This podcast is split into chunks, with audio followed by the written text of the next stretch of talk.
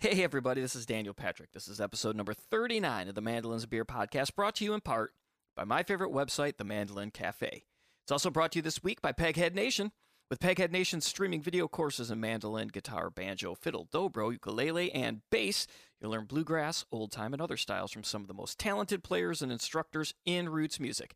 PegheadNation.com features a great lineup of mandolin instructors with courses including beginning mandolin, intermediate bluegrass mandolin, and her newest her newest module, Sharon Gilchrist, Bluegrass Mandolin Jam Favorites, and the Advancing Mandolinist with Joe K. Walsh, Monroe Style Mandolin with Mike Compton, Melodic Mandolin Tunes with John Reichman, Chord Melody Mandolin with Aaron Weinstein, Irish Mandolin with Marla Fibish, and Theory for Mandolin and Fiddle with Chad Manning. Courses include high quality multi angle video lessons, downloadable notation and tab, play along tracks, and plenty of tunes and songs to play. Join any Peghead Nation's video courses now and get your first month for free. Just go to pegheadnation.com and use the promo code Mandolin Beer at checkout. That's Mandolin Beer, all one word. Also, last week, TuneFox advertised about their new virtual camp, so I thought I'd get Tristan Scroggins on the phone and I have him talk about it. So, Tristan, how you doing today, buddy? Oh, I'm doing okay, Dan. How are you doing? doing all right. Doing all right. So, you got this virtual camp with uh, TuneFox coming up, and I thought it'd be cool to hear what you're going to be teaching at this camp here to try to get some people to sign up. Yeah, it's pretty exciting. Uh, Bennett put together this virtual uh, experience since we can't do the in person camp we were planning on doing. So there's going to be a couple of, uh, it's still going to be interactive to the extent that uh, it, it can be. Uh, and there's going to be quite a bit of uh, classes during the day. Uh, there's two levels each day for each instrument.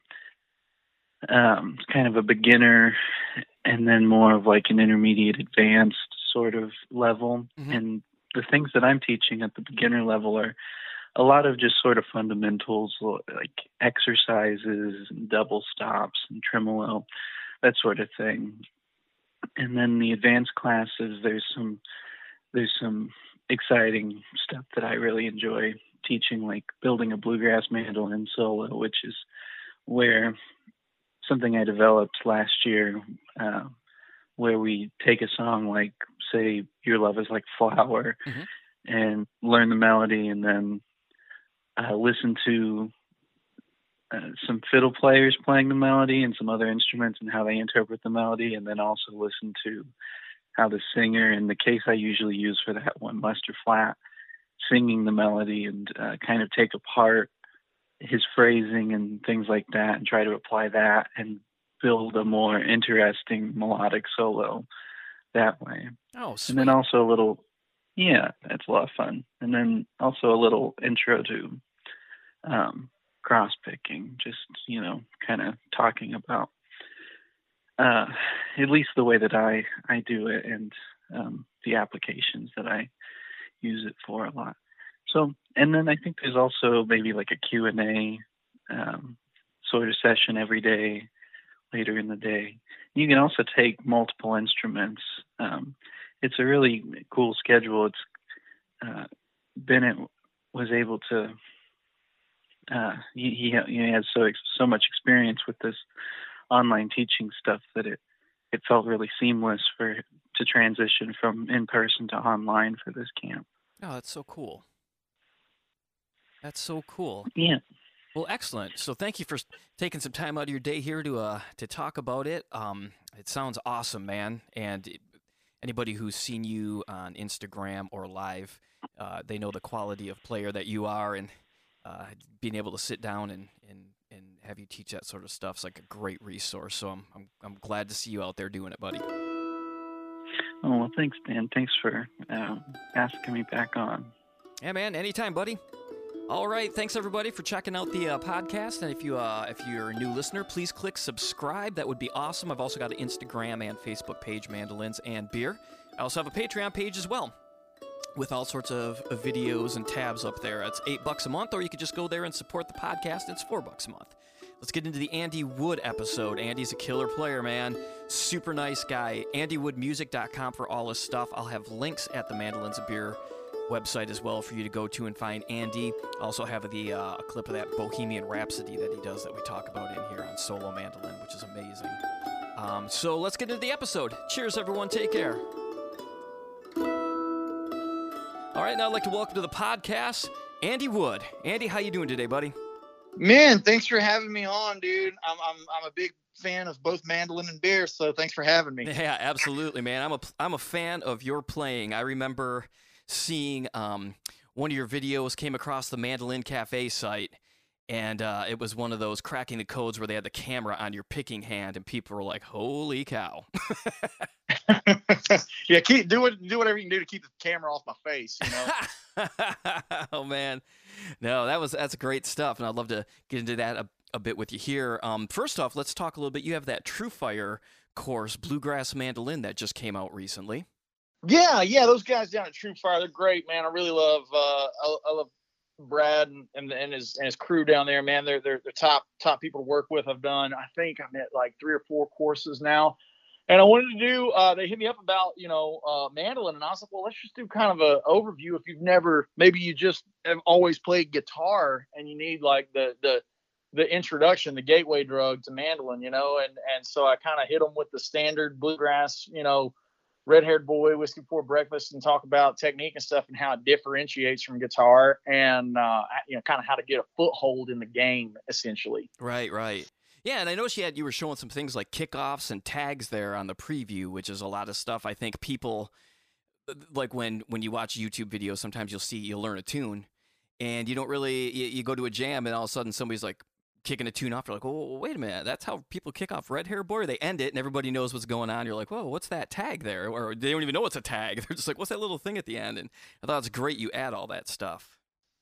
Yeah, I mean that's kind of the uh, what I wanted to do with the course. You know, what you just described is perfect. That's worded well because, um, you know, guys do. Uh, get into jam scenarios and then there's a whole language that's happening that's not really ever acknowledged you know, and, mm-hmm. and traditional stuff, and uh, like like I, I don't know what else to call it, but that language that that uh, if you've been to 30 fiddle festivals and bluegrass festivals, you kind of you kind of know the language right inherently.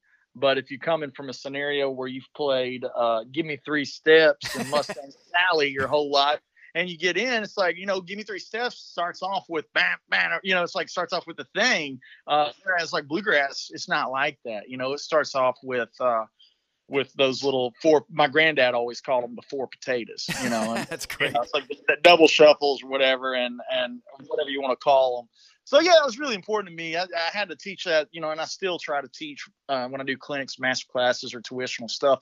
I try to teach from the perspective that I that I learned from, and it was, you know, my my granddad's front porch. You know, it's how we learned. That's amazing. So I mean, people might be coming across this podcast by just seeing your name uh, and knowing you as a mind blowing guitar player. I mean, it's it, you're unbelievable guitar player. You're just as good at the mandolin. And so I'd love to know maybe how did you start off? You just talk about you know on your grand your granddad's porch. Yeah, gosh, man, I, I appreciate those kind words. I feel like I'm still learning every day. Just a little background. Uh, you know, I, I grew up in Western North Carolina. Um, you know, my dad was a cop. My mom, you know, kind of worked front desk. We didn't have a ton of money. I mean, I played probably three hundred dollar Alvarez most of my learning years, formative years, and it was the only reason I played that is because it's what my granddad had laying around the house. You know, it wasn't like wasn't like uh, you know you, you starting out on an F5 or something crazy like that. You know, I definitely didn't have that kind of background. My granddad worked in construction and uh, he had three daughters, and one daughter had me, and one daughter had my cousin. And uh, so when he had two boys, two grandsons, we were five years old, six years old. He, you know, we we started. You know, it's kind of like an organ grinder and it's two monkeys kind of thing. and uh, so, uh, uh, you know, he started us on all that that that old traditional fiddle tune music. He loves fiddle tunes. He's still alive. He still plays, and uh, he loves fiddle tunes. He loves Kenny Baker and and uh, you know Blaine Sprouse. And,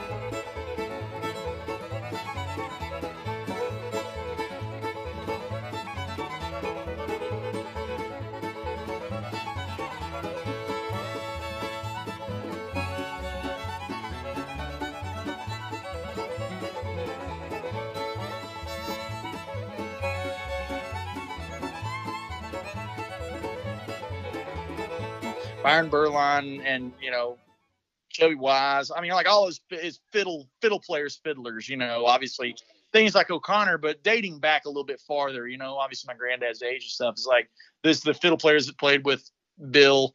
Uh, you know, uh, back in the back in the day. And it's so freaking good to be on a podcast where I can say Bill and everybody knows who I'm talking about and not have to explain it, you know, because this never gets to happen. Usually most people are like, now Bill who? And I'm just like, oh, yeah. oh, man. so it's great to be on a podcast, just be able to say that. Um, but, but anyways, continuing on, played Mandel. Obviously, I worshipped at the altar of Sam Bush. Uh, my whole life, one of the most important records I ever listened to was Glamour and Grits.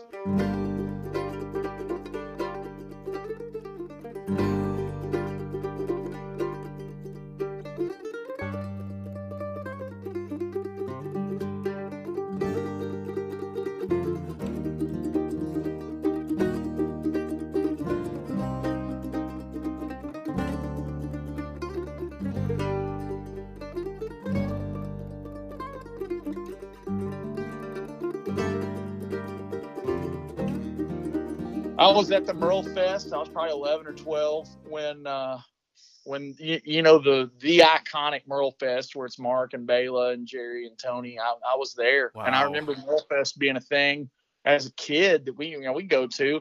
I'd play on the playground. You know, it's like it's like there's only gosh, I mean, it seems like when we were going, there's only three or four thousand people that go to it, maybe five thousand. It was never and then something happened, you know, yeah. one day I went and it was just like, what do you mean there's a hundred thousand people at this thing? Like, you know, what? So uh, we grew up in that kind of world. Uh, went all over to the little state competitions that they have and in Kentucky and Tennessee and, and Georgia and stuff. We'd win some, we'd lose some. You know, that's just how I used to compete against guys like uh, Andy Leftwich and Cody and those guys. Um, and then you know careers happen and and they get different ways. But every now and then I'll run into Andy in Nashville and give my high five or something. But I, I don't get to see those guys at all there, very much. But the way I got into electric guitar from mandolin, I, I bought the Mark O'Connor New Nashville Cats record, obviously because Sam and Bela and Jerry and Russ Barenberg and all those guys were on it. And uh, there was a Brent Mason solo on Pick It Apart, and that's when that's that was how I got into electric guitar.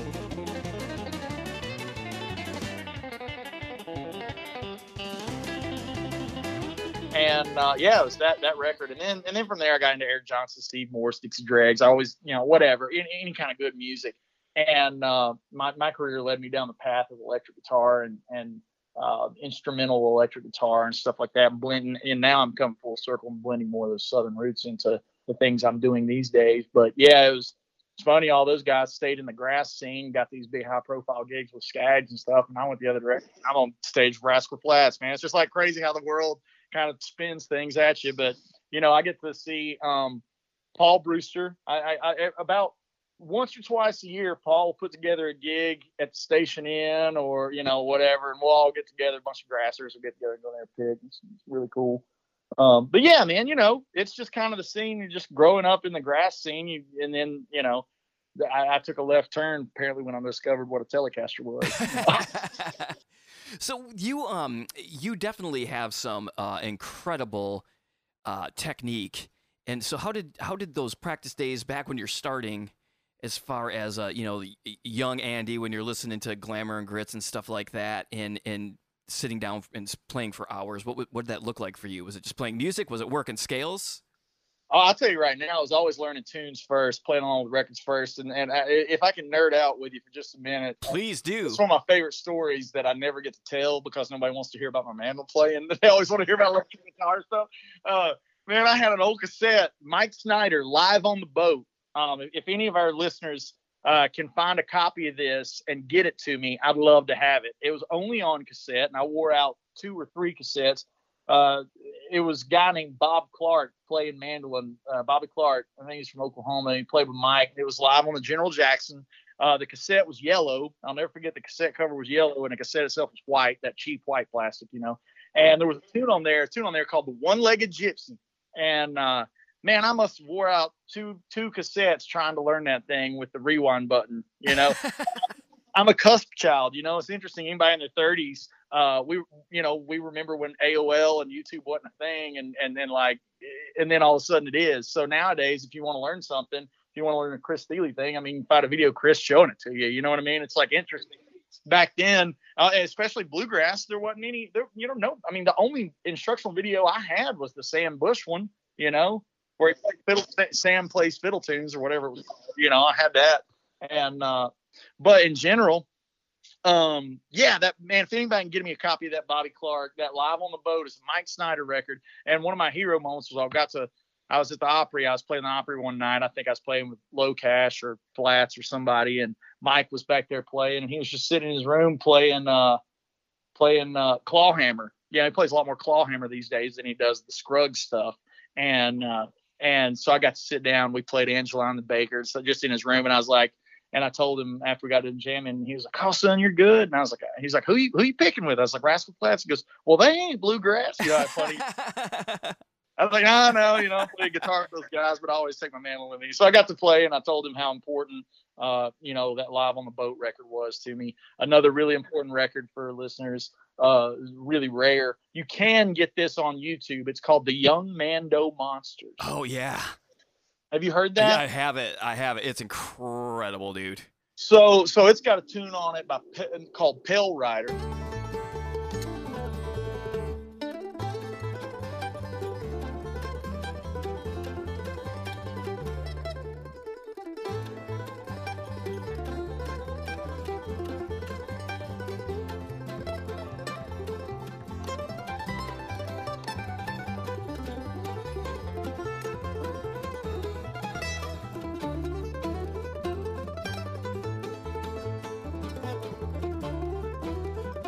Cat named Emory Lester. Back in the day, Emory had the the Chris Thile tone happening before you know Chris Thile had it happen. You know, it's, it's like that, that super squeaky clean, you know, kind of tone, the Adam Steffey thing, Chris thing. I, am I'm, I'm kind of into that uh, that really clean thing. Uh, but other times I'm kind of into like the, the more raw thing. You know, it's like it's like a, a musical diet. I like all of it. Um, that record was really important. When I went out to Winfield and was doing the contest and all that stuff, I used to play Pale Rider and One Legged Gypsy and on on tunes that I'd learned. Uh, it was really cool. I, I got the judges if they like modern stuff, I'd always do real well in the contest. if they like traditional stuff, I'd never place. You know, it's, yeah, like, it's like 50-50, dude. yeah, it's like it's like crapshoot. It's uh, who's on the other side of the table, you know. But uh, yeah, those records were really important to me, and uh, of course Sam Bush and and everything he was ever on. You know, uh, the the obvious one to me that I think about learning. My granddad had it on on record. He had vinyl. Was uh, uh, Newgrass Revival live from Paris, where they have "Good Woman's Love" and "White yeah. Line" and all that stuff on. Yeah, man, that's just that's just like Sam and Bela when they're young and in their fighting weight and hungry and playing like they got something to prove. You know, I, I like. I love Sam now and I love his show now. He's aged so gracefully uh, and he's still such a hero he called me up out of the audience when, when he played Knoxville, and I just couldn't believe it. You know, he called me up out to pick with him on stage. It was amazing, and uh, you know, it, it's it's crazy. But I still love to go back to those old records when all them guys were in their 20s and early 30s and just playing like they had something to prove. You know. Oh yeah, man. There's a couple um a couple really great uh, things out on YouTube of like the like the Rice Fleck um, in Bush, uh, the Birchmere sessions when they do those like acoustic all star sets, just fire from start to finish. man, you got to send me some links on that stuff. I'm yeah, always definitely, man. Stuff, man. Oh, dude, I'm they're always, so good. They're yeah, so that's good. great. And then, and then of course, you know, when Thile dropped onto the scene, it kind of re re just reached. It changed the game. You know, it's like I remember when. uh that first record came out had Shadow Ridge on it stuff, and then that the second one with baseball, we sit in the dugout, whatever that was called. Oh yeah, oh yeah, still uh, Stealing Second or so. Yeah, something like it. Some, it's some kind of base. It's like a baseball. Yeah, it's always yeah. a baseball analogy. So, anyways, I had both of those, and it kind of, you know, that that that was just kind of, you know, hearing some hearing it going in a different direction was really fascinating to me, and I got and and you know, and that's when I was getting into O'Connor real hev- heavily and trying to put those fiddle triplets onto mandolin. You talk about technique. I was always listening to banjo and fiddle. I mean, man, all my cross picking that everybody always wants to talk about, and like right hand technique that everybody wants to talk about, man, it's just because I wasn't a banjo player and I wanted to be. You know, trying, trying to learn that that role in those kinds of sounds that Bela was doing and and and and apply them to my to my instruments. You know, I, I never looked at music as like only learn the thing that your instrument has. I mean, I, I think you know Bela is probably one of my biggest musical influences of all time. You know, and I don't even play the banjo, yeah. or if I do, it sucks. You know. yeah, that Drive album is amazing.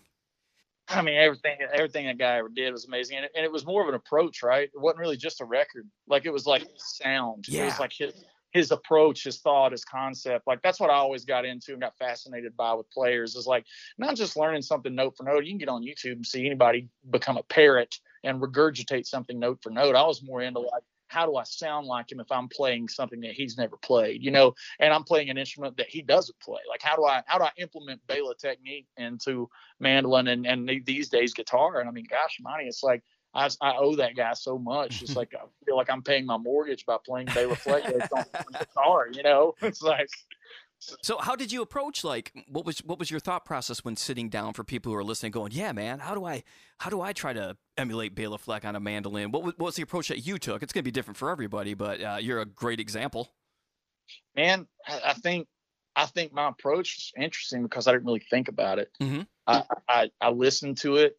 I try to just imagine the visualization in my head of like what that sound is and I just looked for it on the mandolin and and and, and the guitar. I kind of have to talk about both of them at the same time, you know. Um, but yeah, it's like if I heard like the thing that a a Scruggs style banjo player does is that constant stream of eighth notes. The, the instrument doesn't have any sustain. Mandolin and two mandolin doesn't really have a lot of sustain. Uh, I know that guys are probably on listening to me like, oh yeah, it does. I'm like, not like a freaking electric guitar through a Marshall. You know what I mean? It ain't got that sustain, you know. so so um, I always heard those kind of rolls and that that really lush sound that Bela had that that other banjo players really hadn't tapped into. You know, it's like every other banjo player kind of had more of that like that you know J.D. Crowe or, or, or Stanley or you know the, the the more like clanky, aggressive, grassy kind of tone that I, I swear I love. I mean, I love it. But just like young young me uh, looking is like that lush rolling thing that Bela would have and and those that constant stream of eighth notes. That's what I was kind of after. And uh, even just if you'd sit on one note, you'd find a way to have keep playing more notes to make it sustain. And it wasn't like there was it was like running linear lines like a fiddle player. It was like you know using pedal tones and things like that to your advantage. And and and and I was mutating open string things, um, you know, to to to kind of facilitate that. I just kind of, and I still to this day, man, I'm still searching. You know, I'm still searching for, you know, how do I implement the things that I'm into, and I've been kind of developing some four string cross picking on electric guitar that I'm kind of searching for the sound in my head. I hadn't heard, gosh, other than Steve Morse music in a compositional factor. I've not really heard any guys on electric guitar do it, and it's like and I'm looking for this thing that I, I, like when I close my eyes, I can hear Bela play, you know. And I and I think when people are like, well, how do I do it? It's like, man, close your eyes and and look for the sound internally. Like, what is the sound that you're hearing? I think that's a big thing. Is like when people learn to play, they're so focused on their hands and their eyes, they're not focused with that internal that that that introspective listening kind of thing you know i think that's important to keep keep always keep that turned on you know and, and that's a, a like a, the way you know someone learns a language or a second language or whatever it's like it's one thing to learn it from a book it's another thing to go live in another country and be forced to listen you know? Mm-hmm. so yeah i mean that's, that's, that's, how i did it. I mean i didn't have youtube. I mean it's like again it goes back to that thing it's like now i'm in my 30s uh you know i, did, I was a cusp child. I, I didn't have the video thing. So I, especially with the kind of records i was listening to like man i'm like god i can't even find a copy of live on the boat. Now, you know, it's like much much less even try to like find a video of Bob Clark playing. It's like they just don't exist. Like the, it doesn't exist, you know. So it's I think that's a big thing of like you know when people are learning is I, take advantage of YouTube, take advantage of the internet, and take advantage of everything you got. But for me, it's uh it's it's a matter of always keeping listening at the front, at the at the forefront. Um, I think that's what keeps you happy too. People get depressed about their playing. Lord knows I, I get depressed about my playing. You know, it's like I always go back to something and listen to something that makes me feel good and uh, it kind of kind of knocks knocks the dust and the cobwebs away a little bit. I, I know that's kind of deep, maybe too deep, but no, not like, at all, man. It's uh, you, you ask like how I learned. It's like man, I just try to listen and. Just, no, that's listen. that's great, dude. Speaking of like YouTube and, and, and not having that, you do have uh, some pretty killer YouTube videos out there. We should point that out for listeners to uh to make sure to search you out on YouTube. And um, yeah, yeah, uh, YouTube's been interesting with this pandemic thing um, because uh, previously to this, you know, I've been touring for six, seven years hard and uh, in various formats, and uh, you know, being home, I always had a YouTube channel, but all of the videos that people know me from were on other people's, you know, channels, whether it be Sir, Guitar World Magazine, or like whatever, you know what I mean, mm-hmm. wherever it came from. And since I've been home, I've been, you know trying to learn how to you know make better youtube videos you know i've never been on imovie in my life till this pandemic and now here i am trying to edit and crop and, and make stuff look good. So yeah if viewers want to pop over to my youtube channel or my patreon i'm, I'm trying to upload as much content to those outlets as possible you know?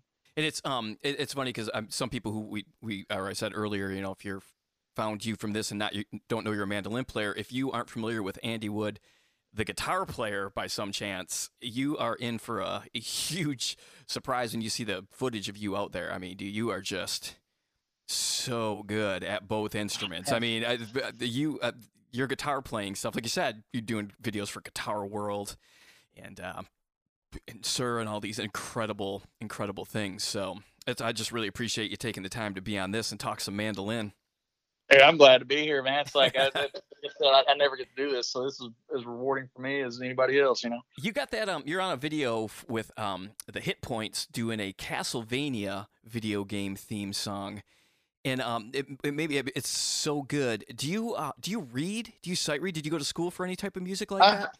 That's that's a trick question. Yes, I went to school. At one point, I considered myself somewhat of a reader, mm-hmm. but I mm-hmm. couldn't read my way out of the first page these days. I just it's, it's that, that skill set that if you don't use it, you lose it. You know, and and and I never am forced to sight read sheet music.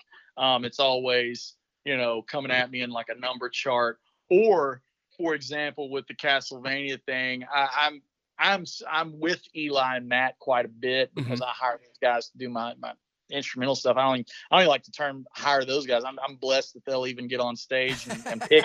you know, it's like Matt Matt might be one of the best banjo players like on earth at, at, this moment in time, and I think it's amazing that I even know the, who the guy is, much less like have him on my shows. Like he is a he is just a gifted player, and uh, he's incredible. He's the one that arranged that that Castlevania thing.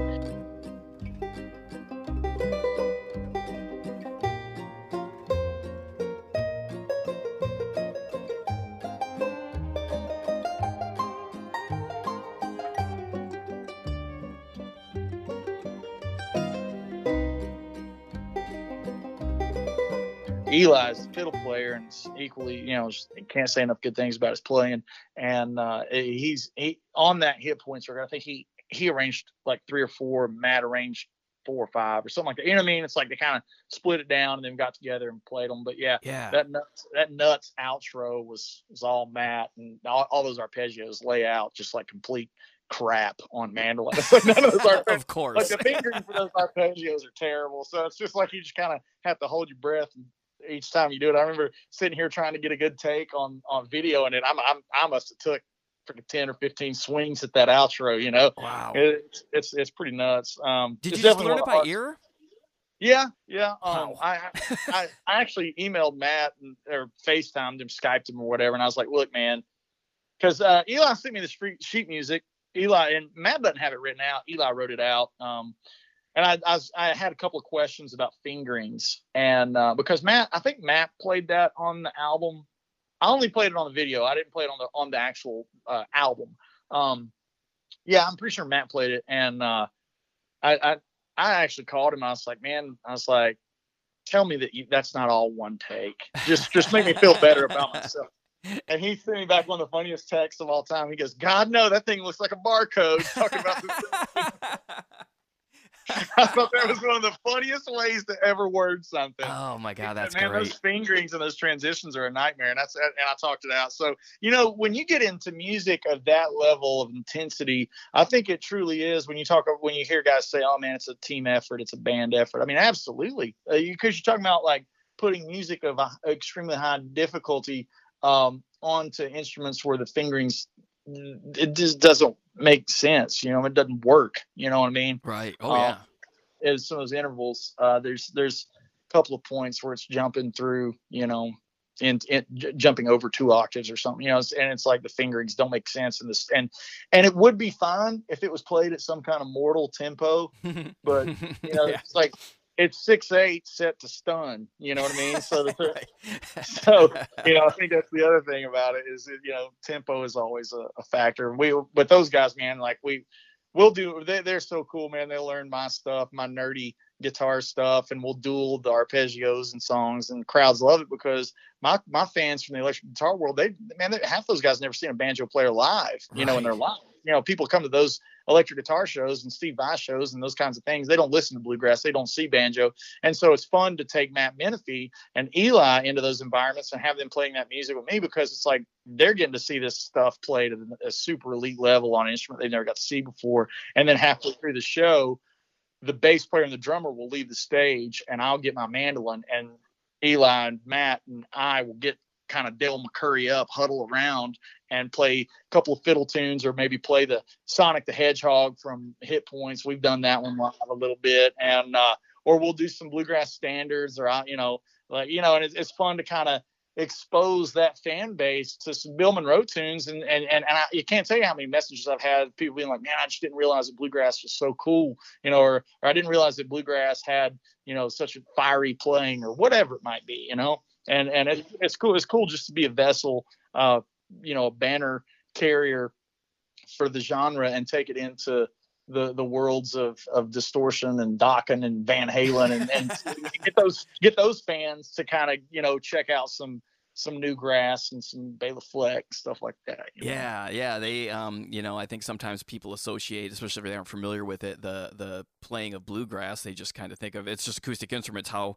how much fire could be in there, and then you know, you they get turned on to uh, a guy like you doing it, and they get turned on to you know all the stuff out there, and it's it's an eye opener. I can 100% where see where somebody at a Steve Vai show would be like, "Whoa, I'm gonna buy yeah, it's, bluegrass." It's cool because yeah, like like uh, not to interrupt. No, like, no, not at all. It's cool to see those those fans get turned on to a guy like me, or or, or like allow me to get them and aim them towards a guy like uh you know what's his name Jake Workman or Trey Hensley or some of those guys because guitar is guitar and they go they they you know you see them who guy who's grown up with Eric Johnson or Steve Morse and all of a sudden they see you know a guy like Trey Hensley flat top picking and just they're like holy cow I, I thought that bluegrass was for peepaws you know? I didn't know it was I didn't know it was like shred on a on a Martin you know? Yeah boy Trey's so good. Holy cow.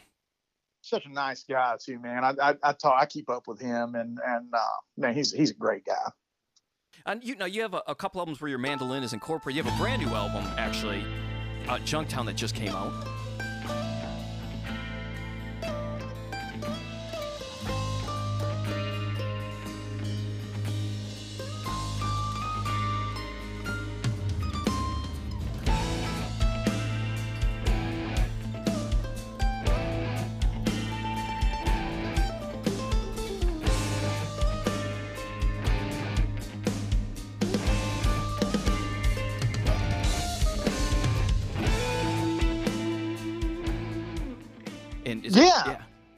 Yeah, that, that, album came out last year. Um, worked really hard on it, and it, it's like going full circle. Uh, bringing more acoustic instruments into my actual sound and leaning more into that kind of gives the record like a lot of fans have compared it to the Dixie Dregs or something like that because there is like you know what I mean it's like it's kind of like there's a tune called Beyond the Reef that's written as a duo between mandolin and electric guitar. I'd always segregated that stuff on my records before and done like the acoustic side or the acoustic songs and the electric songs separate. And now I'm trying to like mush it up together and have, you know, the title track of the record is like a, a tune that features banjo and electric guitar together. So it's like I'm just trying to like find my lane and use my influences make my own gumbo, you know? Yeah, that's so great. And I love your album, uh, Caught Between a Truth and a Lie.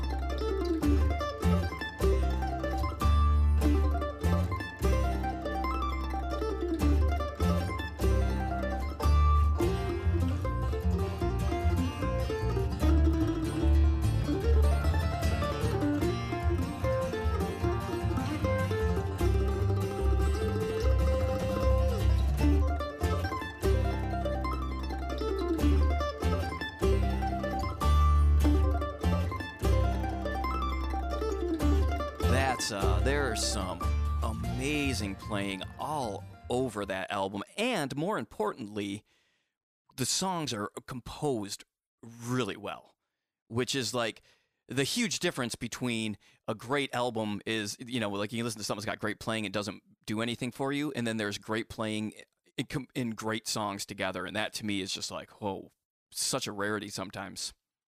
Man, that was a uh, that was a labor of love. That record had a lot of work into it because it is a double record. You know, there's 24, 25 songs on it, and uh, the title track to the album was written on mandolin, but it's also played on the electric side. It's like that was like the theme was like to hold the whole record together was play the same song on both sides of the album. Yes, in, in like a different format. It's like kind of concept record, and uh, one of my favorite things to do is to take iconic classic rock bands and put them into bluegrass format.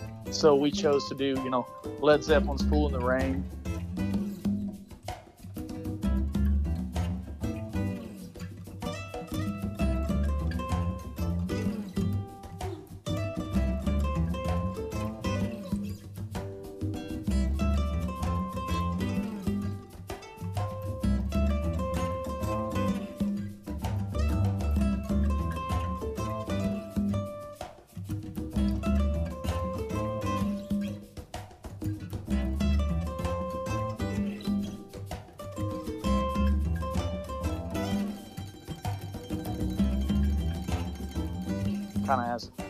as a bluegrass tune, and and and there was a lot of things that went in that record, and then you know on the other side of the record there's there's all the shredding and, and electric guitar stuff. So man, I appreciate the kind words about the compositions. Um, it it, it definitely. it was an expensive undertaking. You always think making a record is expensive, but then when you're doing a double record, it's like you're making two at the same time. it's just like, wow, man. How do you go about like writing if you were uh, on some of those tunes like that? Is this, you know, I know it's kind of tough to say like how do you write songs, but you know, do you have like a a particular song? Maybe you got a cool story about how it came about. Uh, you know, via mandolin maybe or. Yeah, man. Um, I write songs like just sitting on my couch, and and sometimes I'll even have a melody that I'll just sing into the phone on my my camera phone and or if I have something if I got a guitar riff floating around or a mandolin riff floating around I'll I'll put that melody into my my phone and then just take that down to my studio and put it into Logic and then let the song kind of grow from there. I'll just come back and visit stuff. Like what I like to do is record 50 to 60 what I call verse and choruses. Like like I always try to make sure a song is good, the hook is good before I try to produce the crap out of it and compose the crap out of it and arrange the crap out of it. I'm just like, can I remember this hook? Is this hook memorable? And if it's not, then it ends up not making the record, you know? Sure. Because it's one thing to play, like you said, just just a bunch of hot playing or hot, you know, like that. But I, I, I want songs that sound like things that the non kicker would enjoy, you know, just, just a, a non player. And it's really important for me to connect on that because uh, we all have to keep in mind at some point in our lives we were the non player, you know, and, and, and and so I think that's a big focus for me when I'm composing. And I don't really, I don't sit down with like sheet music and, and or or any of that stuff or guitar. I certainly don't sit down in Guitar Pro and program something and then learn it. I, I just I sit like I like a Southern boy. I sit with my mandolin and pick, and and if something sticks to me, I record it on on my phone. Um, as far as like a certain song that you asked about, that's got a great story. Mm-hmm. Probably that title track, "Truth and Lie." That's gotten that's gotten me a lot of uh, I don't know notoriety or whatever, but I, I, wrote that on mandolin. and People have only ever heard. Most of my fans have only recognized it as an electric electric tune, and they they don't realize that I wrote right on mandolin a lot of the times. Tune on my new record uh, Junktown is called. Uh, there's one called Forgotten Secrets.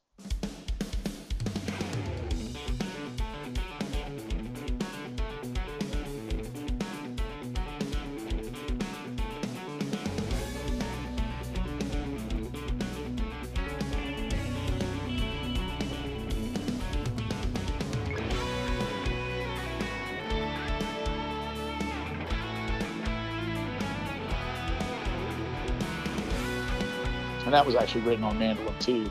Um, so you, so you see, you hear the final product, and it's like a big shred electric guitar thing, mm-hmm. and its origin point was probably just on a mandolin, you know. So, so yeah, I mean, I just I try to I try to take a really organic kind of hippie approach where it's just like, do I like the way this sounds or not, and, and try not to overthink it when I'm when I'm on those early phases of composition.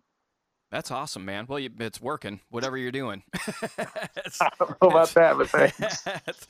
um, oh, uh, another thing I meant to mention this when we were uh, talking about YouTube, but you have a YouTube video out there of you doing a solo mandolin arrangement of Bohemian Rhapsody.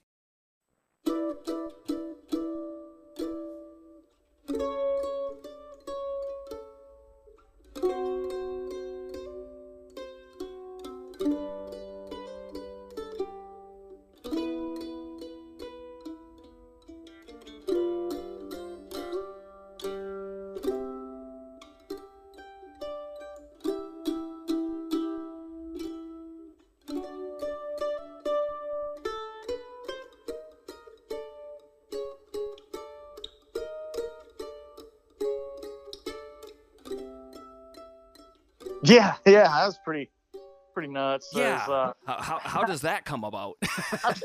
God, I don't know. um, uh, you know, it's a tune that I, I loved my whole life. Um, my cousin and I loved Wayne's World growing up, and, and, and that's the first time I heard it was in Wayne's World, and and so when the you know the Bohemian Rhapsody movie was coming, you know the the uh, what is it? Uh, the Queen movie that, that came out, you know, is so good. Oh yeah, yeah. Yeah, yeah. I was like, oh man, it'd be kind of cool to do this. You know, I got online and, and I was searching for Bohemian Rhapsody on mandolin. And I realized literally there's not one. Like nobody's ever done it. And I was like, man, I'm, I may be the only mandolin player stupid enough to try and do this. let's just see how much I. It started with like, let's see how much of it I can figure out, right? And like how, and it started kind of just like a, as a game to myself. Then I realized I had to change the key. I think the original key is B flat.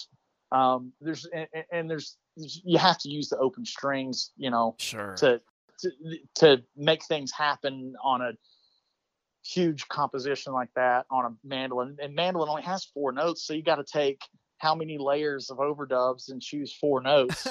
right. You know?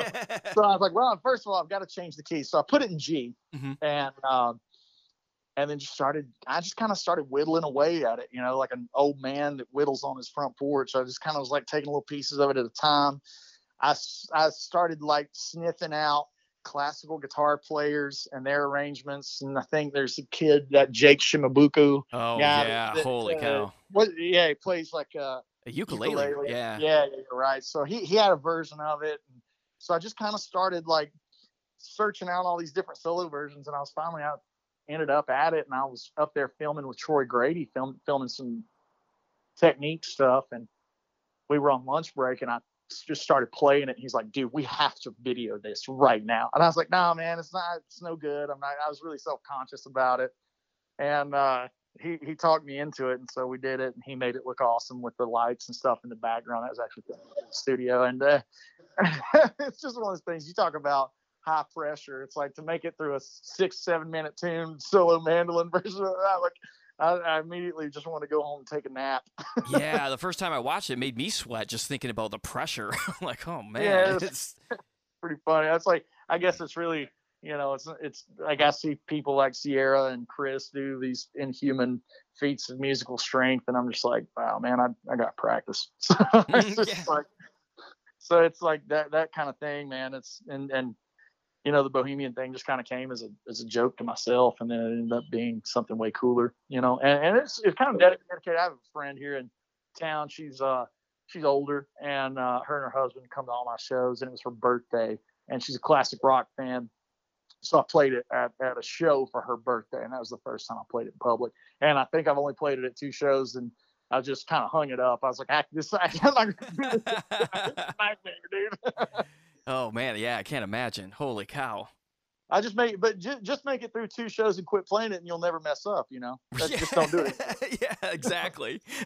I'm two for two. You know. yeah, and, and, are those guys the um the guys who uh, is it Eli and Matt? Are they also on that live album of yours? Uh, th- they're not. It's actually my cousin playing on the live album. Oh, guy no kidding. Brian Airwood. Yeah, yeah, yeah. The black-headed guy in the. We're gonna do a live stream and re-release it. Um, it was on iTunes Movie for a while on Amazon. We're gonna re-release uh the the the concert so you can see a video of it. But yeah, that's my cousin that I grew up playing with. And, oh, no uh, kidding. Yeah, so it was really special. My granddad was at that show, and and you know, it was cool. That was a cool moment, you know, to be playing a big fancy theater, sold out under my own my own moniker. You know, I played a lot of big venues and gigs, but I was always sideman for somebody else. To, so to have him at that show, and and that was really important to me. Kind of a special moment, you know.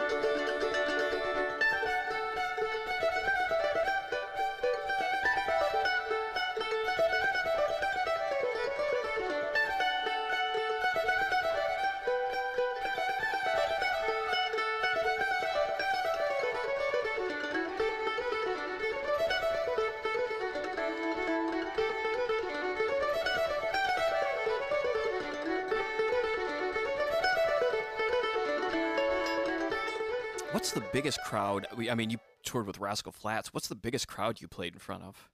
100 and 119, I think, something like that. 120. Uh, we we opened. And then, that's thousand, by the way, for people who are. Yeah, like, yeah, that's yeah. a lot of people. Yeah, yeah. 100, uh, I, I did a couple of big ones. One, I did the halftime show at Neyland Stadium. I'm a big, you know, obviously in Knoxville, everything's orange here, so Right, big right. I have my own orange guitar, and it's kind of so, you know, like kind of thing. Um, but I played the halftime show at Neyland, and that was a 108 or a 109, whatever the stadium was. It was sold out. It was the the show. It was the the um, Nashville. You know what are what are they called? The Admirals. What's their football? Vanderbilt. So it's Vanderbilt and, and UT Oh, playing okay. it Wow. at, at, at, at Neyland, and that was a big one. And then another one was when we opened. I was with Flatts. We opened for the Rolling Stones. Oh That was wow. a big. Yeah, that was pretty crazy. Got to open for the Stones. Um, and then another big one would have been, I don't know how many it holds, but the uh, Dallas Cow, the new Dallas Cowboy Stadium. Oh yeah, it's a big one. it. Yeah, I've played it two or three times. So, yeah, there's been some big ones. I don't really know. You get out there and it looks so big, you just feel like nobody's there. right, right. It, once you get over fifty or sixty thousand, it doesn't even look like anybody's there. It just looks like a cartoon or something. Wow, it's so wild, man. That is, uh, I can't even imagine. It's a lot harder to play for a clinic for twenty people that are like dissecting you with binoculars, and they're almost like sitting there like I could do that. You know, it's right, like, right. that's that's way worse. Oh my gosh, yeah, I can't imagine. You um, you talked about Andy Leftwich a, a little bit ago. Andy was on here, and he's um, he's a uh, killer player, obviously. Yeah, he's and, fabulous, man. Yeah, he's he's incredible, incredible player. and and you had something on one of those cracking the code videos with uh, some of those triplets, those real fast triplets, and you have I think you might have a little bit of a different approach on it than Andy did, and I'd love for you to talk about some of that triplet stuff because that stuff's so cool playing, and you make it look effortless. Obviously, it's years and years of work, but what is your approach on uh, you know throwing those fast triplets into solos and stuff? Just don't don't mess up. Um, I, I, I guess from a you know from a theoretical standpoint, just kind of like sub subdividing down the rhythm, and seeing you know what's going to work. Uh, in general, I think I think, and, and I, I'd have to sit down and actually ask Andy or talk to Andy or check out his stuff on a one-on-one level. I think he's using like this hammer-on kind of thing. he that's what he said. Yeah. That's yeah, and I didn't want to misquote that, but you know, he's such a fabulous fiddle player that I think he gets around some of that stuff by using his hammer-ons um, to to come into the triplets. I'm actually just way dumber than that, and I just pick them off. I, I learned learned those Mark O'Connor triplets by picking everything, and uh, I didn't, you know, I wasn't smart enough to realize that I could use a hammer on to sneak me through, and I think it just stuck. I mean, I think that's the number one thing that guys like Troy Grady want to ask me about all the time is like how to pick it on. I swear, I, I don't know. I just I start with a downstroke, follow it with an upstroke, and just keep repeating that, you know. And and I try not to overthink it again. It's like get, getting into a mindset of like, does it feel bad? Does it hurt? Does it feel bad? Well, that's not the right way. Delete that and then try another way. Mm-hmm. And if you're not hitting a, a, a, speed there, then delete that. You know what I'm saying? So it's like it's less about like how do you do it the right way, and it's like I've found 1,500 ways to do it the wrong way. I just delete them all. You know? Right, right. Yeah, what's that process look like for you? Like deleting it, like if you're sitting down, let's say you're sitting down and you're just like, I, I hear this lick that I want to throw in, um, you know, red haired boy. Mm-hmm. And, you know, how, how do you approach that?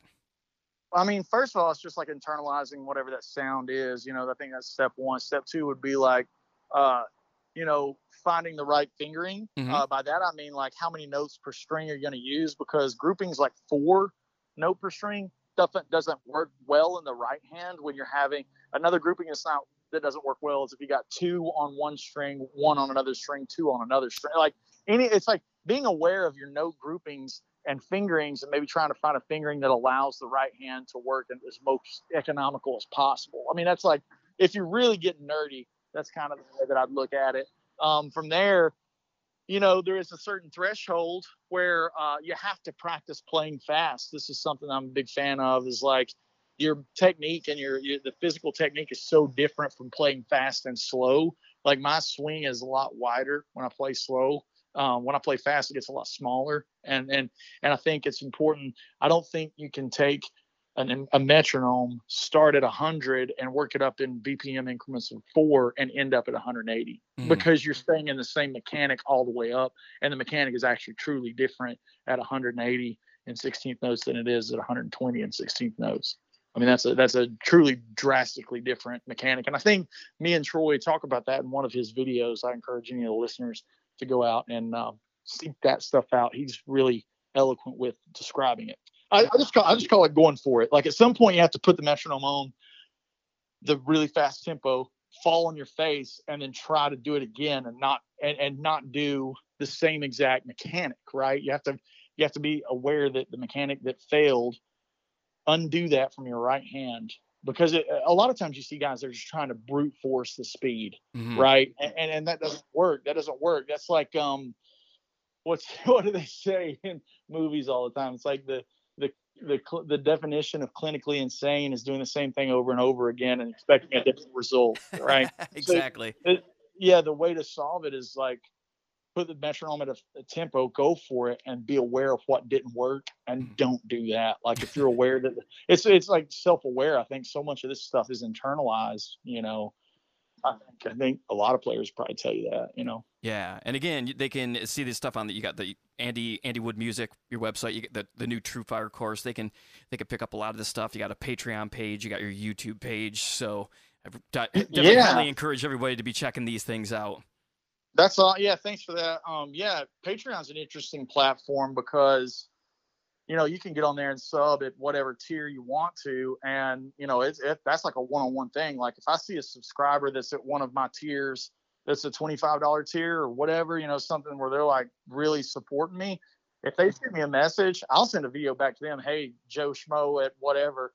Here's the exact like it, it allows it allows a lot more like direct one-on-one contact without having to deal with um, you know, booking a lesson or scheduling or anything like that. You know, you just be like, hey, man, I'm one of your, you know, so it, has been an interesting way to learn uh, me as a cre- content creator side, you know, sure. interesting to kind of, and I, I found that very rewarding, you know, to have that kind of engagement, that one-on-one engagement that something like Patreon can offer, you know.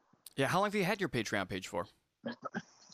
Three weeks, maybe. Oh, not, that's not, it. right yeah, like a guy had a had a, a fan just kept uh, shout out to his first name's Craig, but Craig was just like, man, I, just, I want to support you. I want to support you. Start a Patreon. I was like, no, no, no, that's weird. I don't know.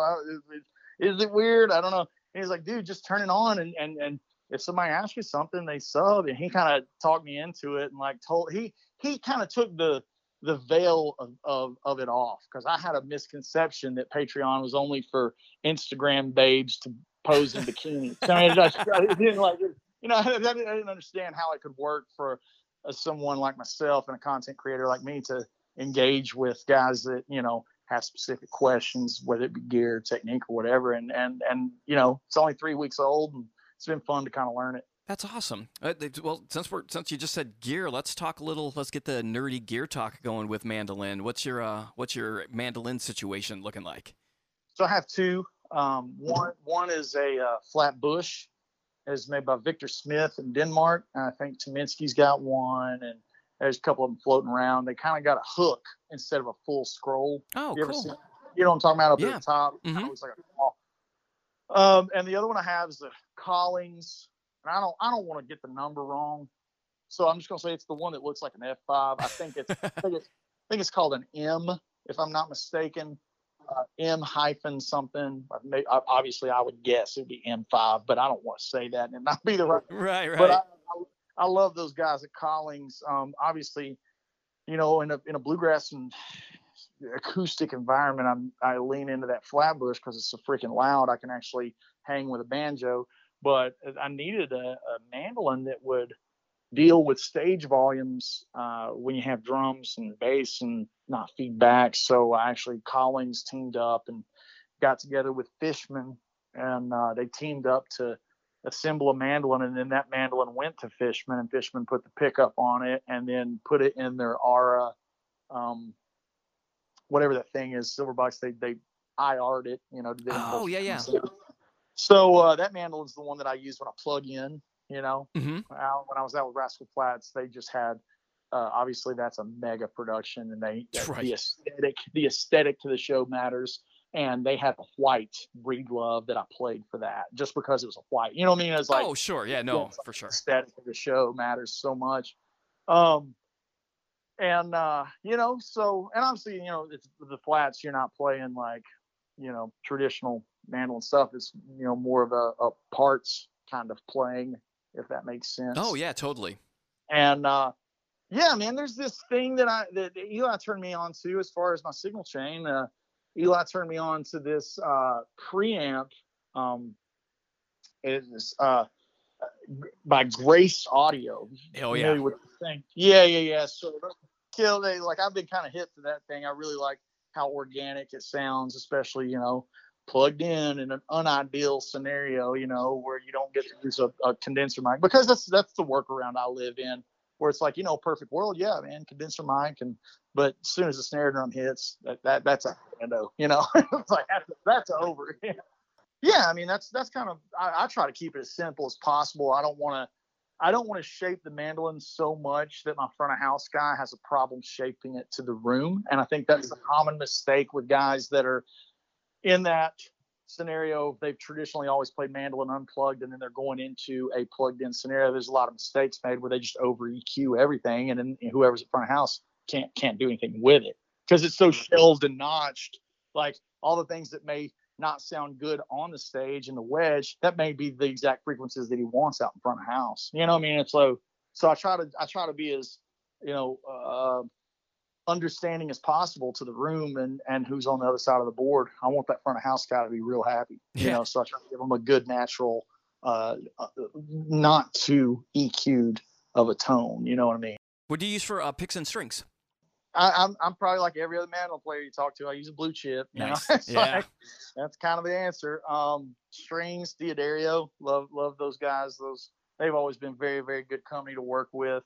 You know, I've experimented with strings here and there, but at the end of the day, I have such acidic hand sweat Mhm. that like it doesn't matter who's making the quote unquote best sounding string. You give me half an hour on it, and it's ruined. You know what I mean? So it's like yeah. if I'm gonna ruin, I, I might as well ruin D'Addario's strings as soon, just as soon as I've ruined anybody else's. oh, know? that's so great. but those guys, those guys are great, and they're they, you know, great companies to support with. I can't say enough good things about them and how, how they are to their artists. They're just just fabulous people up there.